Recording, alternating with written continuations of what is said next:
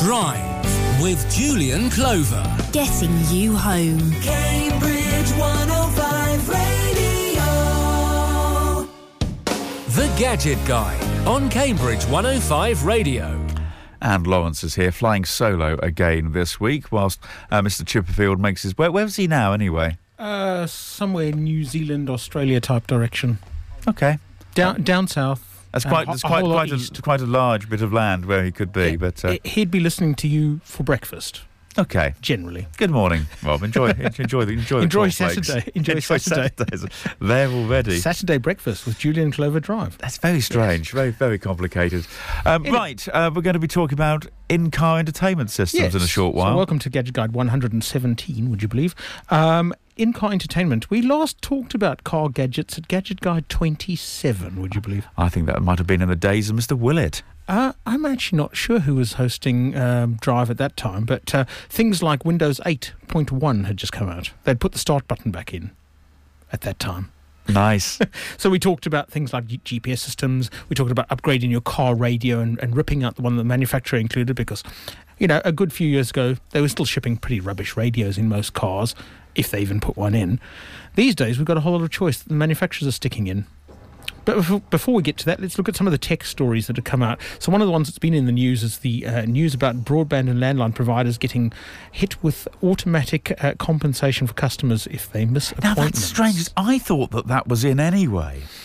It depends on your provider. So some providers will compensate you if they foul up. So they, They, must- they, have a choice basically, or have had a choice. they have had a choice. This will become a mandatory thing. Although the regulators are saying it could be 15 months before this actually starts taking effect. So don't expect the fact that you've missed goodness. your BT appointment tomorrow to actually mean you're going to get compensation straight away. Um, yeah, they basically the, the vendors have to now give 24 hours notice um, if they're going to cancel that appointment, which sounds pretty reasonable. Um, it's going to be interesting to see how this pans out because it's going to affect you know the likes of Sky, BT, and Virgin more than anyone else. But we'll have we'll have to watch that one and, and see. Well, probably because they have the most lines. Yeah, the most installed base certainly. yeah. Um, unfortunately, it's domestic only, so it's not going to benefit business users, which is a whole different story. But normally, there you beat up your account manager because you've got someone dedicated to looking after you. Yeah, I guess it's for the, the consumer who can't necessarily look after themselves quite quite as well. Generally, yes, less protection for the consumer. So this is Ofcom putting some protection in. Uh, the other big news, of course, is Apple finally started shipping the iPhone 10 or iPhone X, whichever variant you want to call it.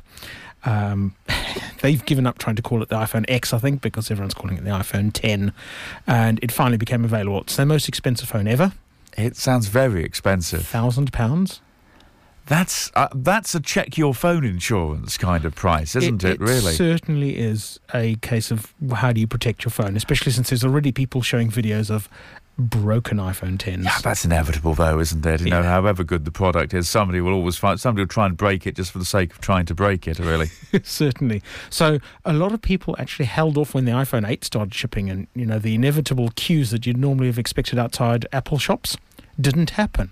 They happened for the iPhone 10. So people were queuing for a thousand pound phone. I'm kind of happy with my um, iPhone Seven, but the only I guess my only regret really is I didn't go for the iPhone Seven Plus. It it depends on if you want that size and that form factor. Well, this, this at the time, it, this probably is quite quite quite useful to me. Although I Mm. noticed my, uh, my my iPad, which I still have an iPad and probably don't really need, is getting. Sometimes you do need a larger screen when a when a laptop doesn't doesn't do. Anyway, I guess Yeah. it's a personal personal taste and personal use kind So, I mean, they've made a lot of changes. Uh, they've done away with the fingerprint scanner. Your unlock is now the face. Oh, it's the unlock. face, isn't it? Yes. Uh, it's an edge-to-edge screen, so very similar to Samsung's uh, Galaxy series of phones, edge-to-edge screens. Although there's a notch out the top, which a lot of people are going, there's a notch out the top of the screen. Well, that's where they've put the cameras and FaceTime unlock camera and so on. So you've got to have. I could go space for somewhere, those, haven't they? um, what's interesting is a lot of reviewers have gone right. Let's get a couple of twins and see if they can unlock each other's phones. Can they? Yes. so don't rely that on that as your primary element of security. Well, most people okay. If you have an evil twin, is where it might be problems. Yes, yes. So, uh, um, yeah. Probably you've got to worry if your evil twin's a supervillain and things like that. They're going to want to get into your phone. Uh, so, yeah, interesting to see how that, that pans out and how people go for it. But by the initial launch queues, there are a lot of fans of this phone. Um, it is a large device, it looks pretty decent. Um, other things that have come out in the news this week um, were Twitter deciding to roll out uh, an upgrade that they've been testing for a little bit of time with selected users, and this is doubling the number of characters you're allowed to use in a tweet. Now, is that everywhere? Um, It's uh, now everywhere. I even say if you have a third-party client which doesn't uh, doesn't belong to Twitter. your third party clients have to be potentially upgraded. So if it's anything that's mainstream as far as a third party client, they should have already sorted this out. Uh, you're off checking. I'm you? yeah, I'm I'm I'm using I, I use two things. Um, I, I go Hoot- through Hootsuite, phases. I suppose. I don't one. use Hootsuite anymore, funnily Oh, enough, okay. for um, for reasons I won't trouble you with this time around. I, I use TweetDeck? TweetDeck Yep. uh, for timing things, Yeah. but actually just for checking tweets. Twitter's basic client for the Mac, hmm and I'm just putting up a new tweet here. 140 is the number down the bottom. So that hasn't been updated yet. Nope. Unless you need to do check for updates. Or No, I something. checked for updates. Well, yesterday because I could check Okay. again whilst we're speaking. they but, might um, not have got round to doing all the apps yet, and you might find apps on your phone and tablet and so on might not yet support. I use what do I use on my Mac. I use. Um, so carry on talking while I. You mean on your on your phone? I use Tweetbot on my Okay. phone for what it's worth. Anyway, so 280 characters is now allowed for tweets. Uh, whether it's a good thing or a bad thing, Twitter, of course, is up in arms about it. Lots of people going, it's too many characters. People are just going to write rubbish. Well, delete your contact with that person. Then that's fairly straightforward. But a lot of people saying, great, I can now put concise tweets in. I don't have to abbreviate things and use rather dodgy English. I can actually f- use full words. Yeah, that's that's what I hate. I, I hate having to like. G- you- you- GR8 and so on. yeah, well, you kind of you write something and then you go back and you do this and you change out all the that. and- spaces bef- after. Oops, I the microphone there. Wave my hands around. And by the time you've uh, finished um, messing about with it, it it's, you've produced an incomprehensible sentence. You've wasted all that time. So, yes, of course, the original length of tweets was defined based on the length of a text message. A text message, 140 characters. Yes, used to be. Oh, it used to be. So now most modern phones are able to work out how to make them longer by stringing multiple text messages together. Oh, I s- oh, I remember that bit. Yes, okay. So the base underlying networks, the cellular networks, are still text messages are that long because that was defined way back in the, the 90s when the whole mobile phone infrastructure was being written, and that was the length of a te- text messages. By the way, were an add-on that someone threw in in the last day when they were defining the GSM standards. Someone thought maybe we'll want to be able to send engineering messages, you know, just so that we can check to see if things are working or not. I remember And- early early on, you could only send a text message to somebody on the same network, Yeah, which was exa- hilarious, exact- really. Exactly. Uh, It was an appendix in the whole definition. It, it wasn't going to be a real product. I, I use, I probably use texting more than I do the phone bit Yeah. of the phone these Yeah. these days. and That's then the networks very quickly cottoned on they could make money out of it. well, that's a but these yeah. days, most of us are getting them bundled or free anyway. So um, that's about it in the tech news. It's been fairly quiet this week. There's there's other bits and pieces. Quite a lot of other people launching new products, but we'll have to do a dedicated. I think photography. There's been quite new cameras from various people like Panasonic, and uh, we'll, we'll look at a few other things. I think in a future gadget guide. But uh, yeah, we'll, we'll come back and talk about stuff in your car, in your dashboard, how to listen to stuff in your car. Okay, we'll do that after the travel. Quite a few songs to choose from when it comes to driving and cars Yes, I mean there's cars. and drive. That's the shy. You could have played a really short one with things like the Beatles and Drive My Car. Yeah. Yeah. Anyway, uh, we're going to be talking uh, car in enterta- in car entertainment In car entertainment, yes. I mean, the the days of having in dash think DVD players and big in dash Pioneer and Alpine and all those sort of head units has really gone away because manufacturers have now figured out that they need to put something decent in the dashboard. It's quite interesting. Regular listeners will know that I've just changed my car. Nothing very exciting, but um, So um, what have you got now? Well, I've- I've, now got a, a, Vauxhall Corsa. Mhm. Um, the one thing that was very noticeable when I started looking around, because you know, I'm the kind of person really, I'm not a big car person in all in all senses. I like a reliable car, but when I'm in my car, I do like to to listen to. Uh, Predominantly radio, sometimes uh, something recorded, and of course now the ability to catch up on podcasts in in the car Mm. Previous vehicle, um, um, which I had for about nine years altogether. Initially, I ran with the car radio that was supplied. Then I got myself one of these, if you like, do it yourself um, DAB adapters where you sort of attached it with a, a plunger to the windscreen rather like you would a Right. sat, a sat And a nav. box on the uh, sun visor or something. Uh, yeah, something like that. And then after that, a couple of years later, in fact, it was um, the last time that the uh, Ashes were were played in England. It was the same time that we were going on DAB Mm-hmm. here, and so I thought, well, that's two good reasons to to get something done, and relatively cheaply. I got, I think it must have cost me, I- it was something like 130 quid plus maybe another 30 quid for installation for the DAB setup, which went in and just about fitted where the uh, uh, original car radio was. So Yeah, that was that was yeah. good. And of course now. Another another step with something already in the car. So a lot of manufacturers, like you said, are, are up in the game, and DAB is becoming pretty standard in most new cars. So anything that's sort of a year old or newer will probably have DAB in the head unit in the car already. Other things you want to look for on, on your new car when you're buying it, because you're buying it for the entertainment system, of course, um, things like a USB port.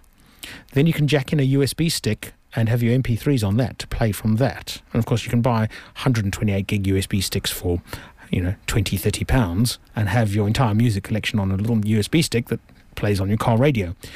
Other useful things are, are an auxiliary in socket.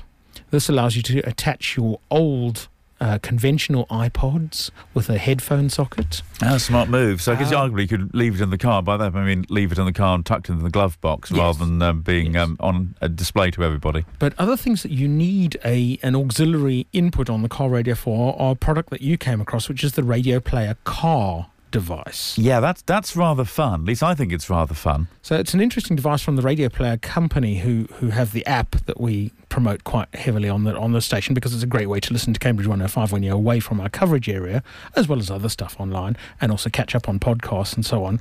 But they've decided that when you're in your car, you might want a way of being able to follow your favourite station easily and hands free and, and control your radio in a more modern way. So they've developed this box that can be retrofitted to most cars as long as you've got the auxiliary input and as long as you've got Bluetooth. So you've got to have a fairly modern car radio. Um, they've got various kits to actually make things work if it's slightly older. So they've, they've got fitments and so on. But for £190, you get this box, and that includes installation and whatever it takes to make it work. If they can't get it to work, they give you your money back. Well, that's fair enough. Quite a nice guarantee. yeah. Um, so what it enables your car radio to do then is first of all Bluetooth hands-free phone calls, which is obviously useful. Um, streaming audio from your phone, so anything on your phone you can then play through your car. But when you run the radio player in car app, then you can do things like say, right, I want to play Cambridge 105, and you say play Cambridge 105. It will decide based on where you are which is the best way to play Cambridge 105. So it'll decide, well, okay, you're in Cambridge, FM will probably work, or DAB. So we'll check which one's got the best signal. We'll use that one. If DAB gets a bit patchy, because it does sometimes, it'll flip you over to FM. If you start getting out of range, it'll then go over to the web stream via your phone, via your data connection, and feed you Cambridge 105 via the data stream. So arguably, if I think about this logically, I, I don't know if we don't publicise this too often, but you can listen to us on the DAB multiplex in Norwich. Yes. So arguably, you could set off from our Guida Street studios, go and pay a visit to to somebody up in Norwich, and it would start you off on DAB, FM, whichever it found found best. You, you'll probably be on DAB in the middle of Cambridge first, I would have thought so. FM on the outskirts, yeah. Then and you'll be you- on you- streaming. I say you drive up the A11 uh, on on the streaming, and when you arrived in Norwich, it should pop you back onto DAB again. Yep, that's that's the theory, and it, it is working. Now, what's interesting is they've actually started partnering with car manufacturers. So they've partnered first with Ford. So Ford have got Radio Player Sync built into their Ford Sync system in the car head units. So when you pair your phone with the Ford Sync system via Bluetooth, Radio Player appears on your dashboard automatically. And you can drive it the same way without having to buy the extra box. Now that's rather rather smart. 'cause I I was trying to think to myself as to, I guess the key advantage is, is this business of flipping between FM, DAB, and online according to uh, where where where you happen happen to be. But for you know, for example, my, my, my little one of the things that attracted me to my car, and lots of cars have this, nothing special about a a, a Vauxhall Corsa. Well, it's a nice car, but anyway, um, was the fact that it came with radio player in. Right. Um, so is which that for a second- provided uh, by Apple CarPlay? This is through or Android CarPlay. This is this is Yeah. this is CarPlay. You can do it with Android Auto. Mhm. I happen to have a have a, have an Apple phone, so that work Yeah. work works for me. Because that's the other thing to look at. And that's that's very neat. yeah. That's very useful. So, based on what phone you prefer, be it Apple or be it Android, you can get car manufacturers now shipping in their car head units Apple CarPlay and Android Auto. And that seems to be reasonably common. I, I, it was interesting because I went for a, a, a second-hand car of a, of a couple of years old. Um, Vauxhall, at least of the model which I was after, um, decided that they were going to bring that into to some of their models reasonably soon. It, it seems to be one of these things which is um, just beginning to happen. It, You know, it's, it's certainly getting there. I mean, what we've got is we've got the advantage of very good mobile phone data networks in this country.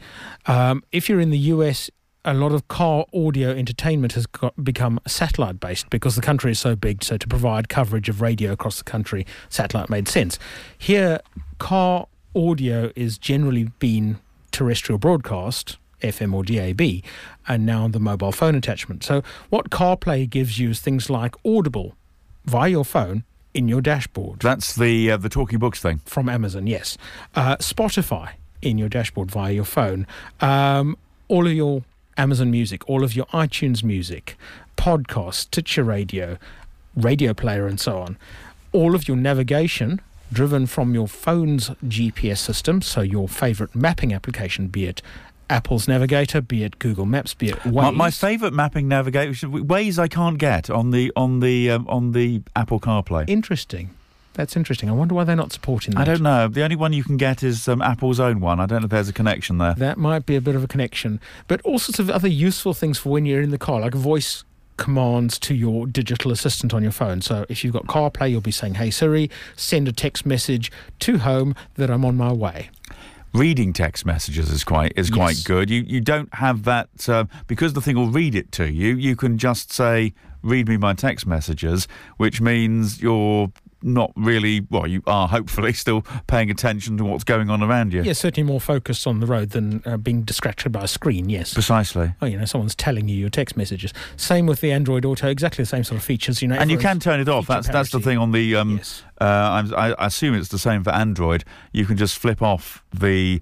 Um, any feature which you you find annoying and distracting, so Yeah, you're not getting access like. to it anyway. So you Yeah. could could just leave it as, as radio and maps, really. Yeah, so I think what, what they've now discovered, discovered really is the manufacturers worked out you don't really want to put a, a massively complicated head unit in there.